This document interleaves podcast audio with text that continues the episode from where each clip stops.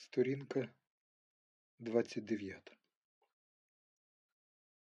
Буде, буде гаразд, шепотів Петро, повертаючись додому. Йому щось торочив балакучий попутник, чия дружина вже вдруге попадає в диспансер. Їй мають робити операцію, а він спішить додому. Попросив тестя забрати дочку з ясел, і оце женеться скільки сил, бо донька не ладить із дідом. Це все єрунда, торочив цей кругловидий натоптаний чоловічок. Зовсім іще сисунець, тільки одружений і сповнений дорослих клопотів. У нього оптимістична конституція, подумав Петро, оглядаючи його круту шию і мимоволі заздрячи його балухатим упевненим очам. Це єрунда, смачно повторив той. Тепер це ніяка не проблема. Чик ножиком, чик і гуляй народжуй дітей. Оце прийду, зварю супчика, умнемо, дочку покладу спати, а сам за книжки. В цьому році треба взяти диплом, прояснив він ситуацію. А вона? Теж. Я її в інституті кралю знайшов. Побрались, потім купили ляльку, обоє перевелись на заочний. Оце завіз книжки. Нічого вилежуватись, якраз час позубрячити. Петрові стало легше, коли на Брест-Литовському шосе білоголовий товстун вийшов з автобуса, на прощання труснувши бородою. Слава тобі, Боже, мовчки потішився Петро. Поживеш із таким баламутом здурієш. Він махає руками, а ти пережидай. Плещи язиком, а ти спробуй не послухай. Жене стань осторонь, поки його пронесе нечиста сила. От уже справжнісінький баламут. Вкрай стомлений за день Петро, вийшовши з автобуса, тільки махнув рукою, коли по дорозі вгледів гастроном. Зварю чаю і буде. От хіба що цукру, але, повагавшись, подався до тролейбусної зупинки. Квартира стояла, вималіла і принишкла, ніби відчуваючи провину. В скринці знову не було нічого. Тиждень тому Петро відіслав листа на Щастівська. Потім терміново подався у відрядження. Чому не сказав про це жінці? Одержати відповіді ще ранувато, але там, напевно, листа вже відібрали.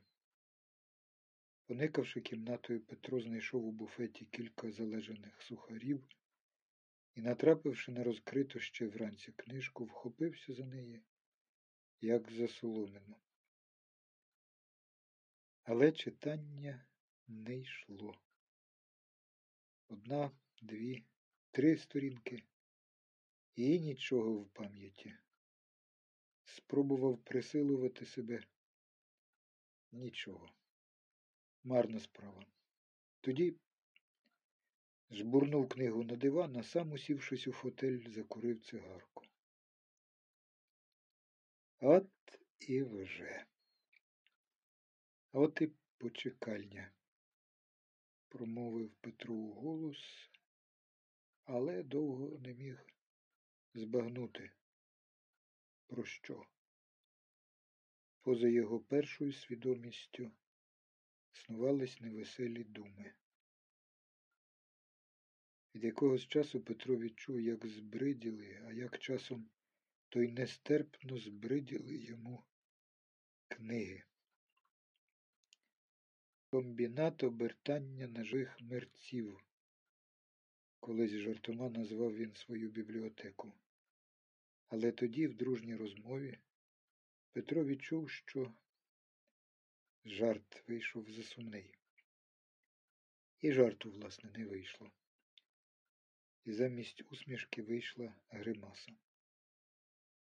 Зараз, упершись поглядом у стоси книжок, накладених на саморобний стелаж, Петро пригадав давню розмову.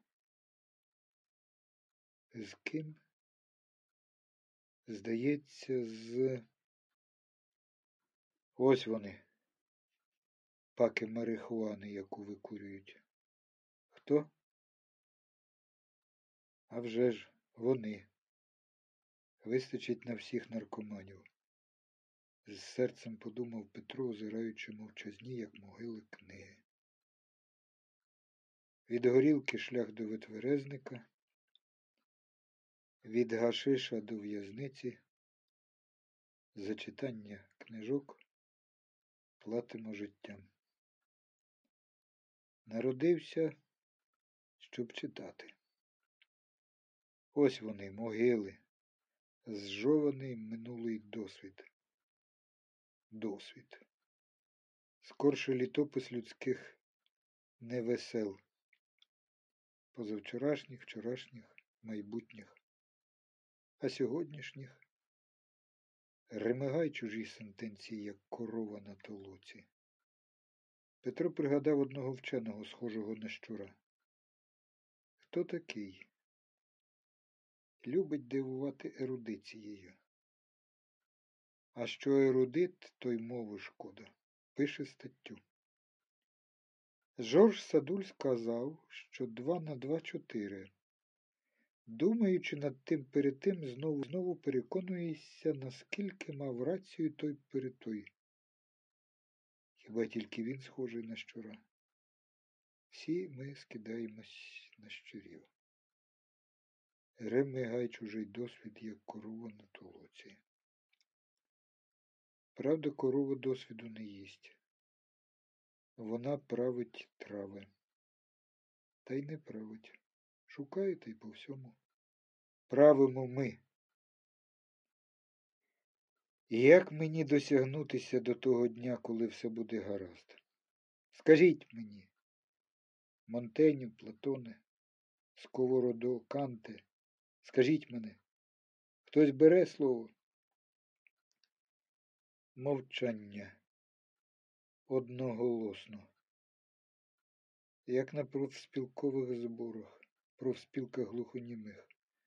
Жодного зауваження по порядку денного. Згода, бо все ніби повз їхні вуха. Петро поклав голову на поруччя дивану, і кімната заходила обертом. Він пригадав перше відчуття, коли весняна твань, спрагла щастівська земля стала наростати, потім прихилилася до плеча, вдарила в шию, а він, веселий двадцятирічний юнак, сидів у багні і реготав, чуючи щось схоже до поклику плоті. Мугикав дурнувату пісеньку, що виривалося з нього язичками полум'я. Це було в п'ятдесят четвертому році. Перед очима метлялася важка дівоча коса нижче пояса, але й тоді не фольклорно, азіатські вилиці гречанки, міцна статура коханої, сонце, твань. І тьмяна, п'яна, згускла вода. І він простягшись на болоті, пливе. Усе перед очима. Простягни руку дістанеш. Тільки простягати руки не варто. Благословенне, що вчасно відходить, і вчасно приходить. І благословенна людина в удячливому виспокоєнні. А коханні він не сказав ніколи й слова. Ані одного це кохана. Усе одно жодного слова не сказав ніколи. Шкода. Ще було височезні сосни, гука ніч, видутий вітром ліс, що вабив, забирав, усмоктував тебе в темінь. а ти тримався за товариша. Обличчя критина з голубими очима. Це обличчя колись тіпалось зо страху, сіпались кутики уст, повіки, щоки. Він і в радості був такий же критинуватий. Але тобі все те було байдуже. Ти був щасливий і забутливий, і тоді, осліплений спалахом щастя, нічого не помічав. Щоб бачити, треба було стати збоку і дивитися. Поперек дивитися. А поперек дивитися ти не хотів. Прагнув дивитися вздовж. І вздовж, і тільки вздовж, де були довгі снігові гони, якими біг вовк, шукаючи людського житла. Хай тобі грець, підхопився Петро. Що це таке? Засинаючи, він на якусь мить утратив орієнтацію. І здалося нараз, що крізь сон засміявся Матвійко.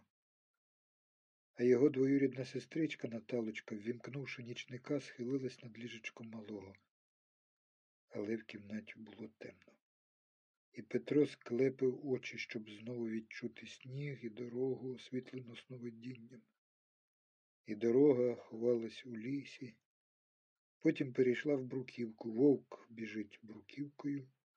Ось розріджений сніп світла впав на будинок, що напіврозібраний, непристойно виголив мулькі крокви, а вовк надбіг до будинка з потрощеними квартирами.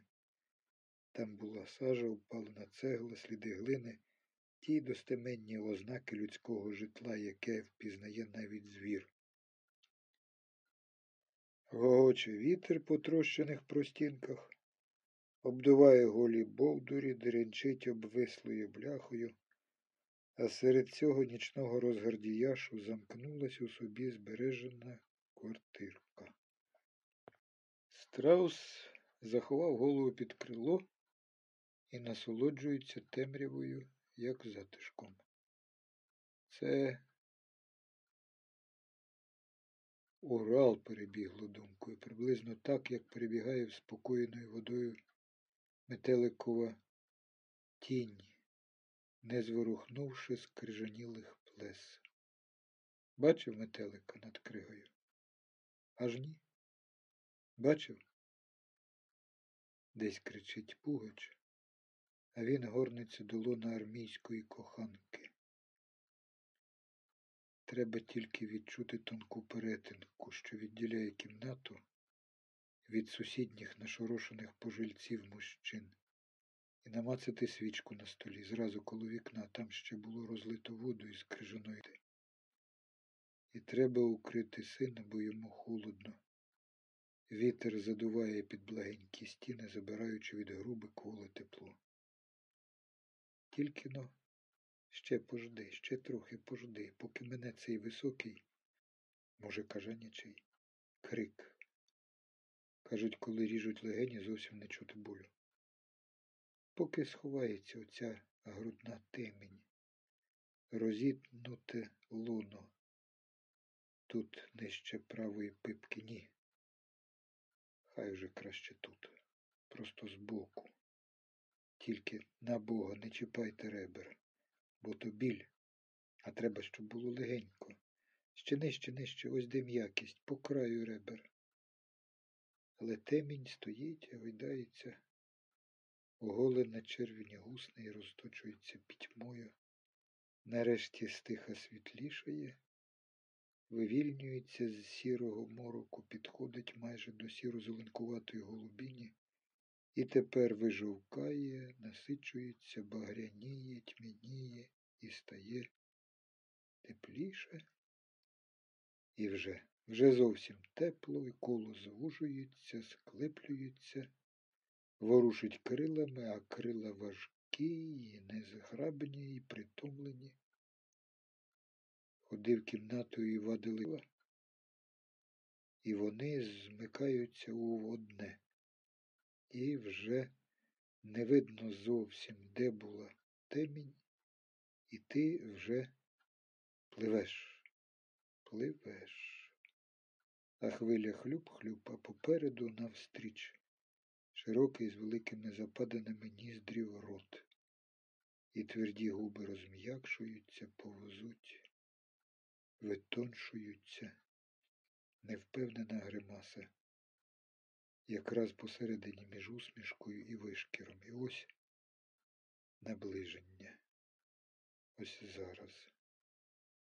Це прагнення потворних, але дитячих губ до материнської пипки. Універсальний род голос розум доторк. Що ще? Гримаса знову застигає, ніби для самовпізнання. І тут на повен голос заплакав Матвійко.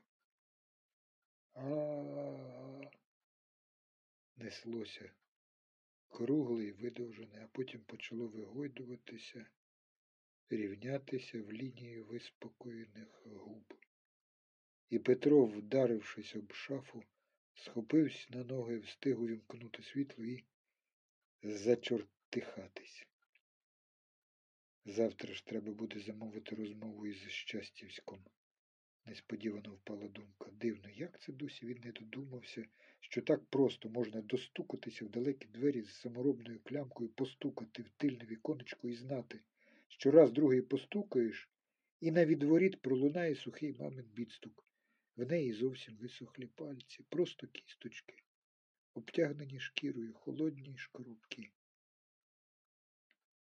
А тепер треба спати. По-людському виспатися. Він дістав із дивану простирадло, ковдру, пішов за подушкою і тільки впав, заснув таким зголоднілим сном, що й не щувся, як задеренчали будики.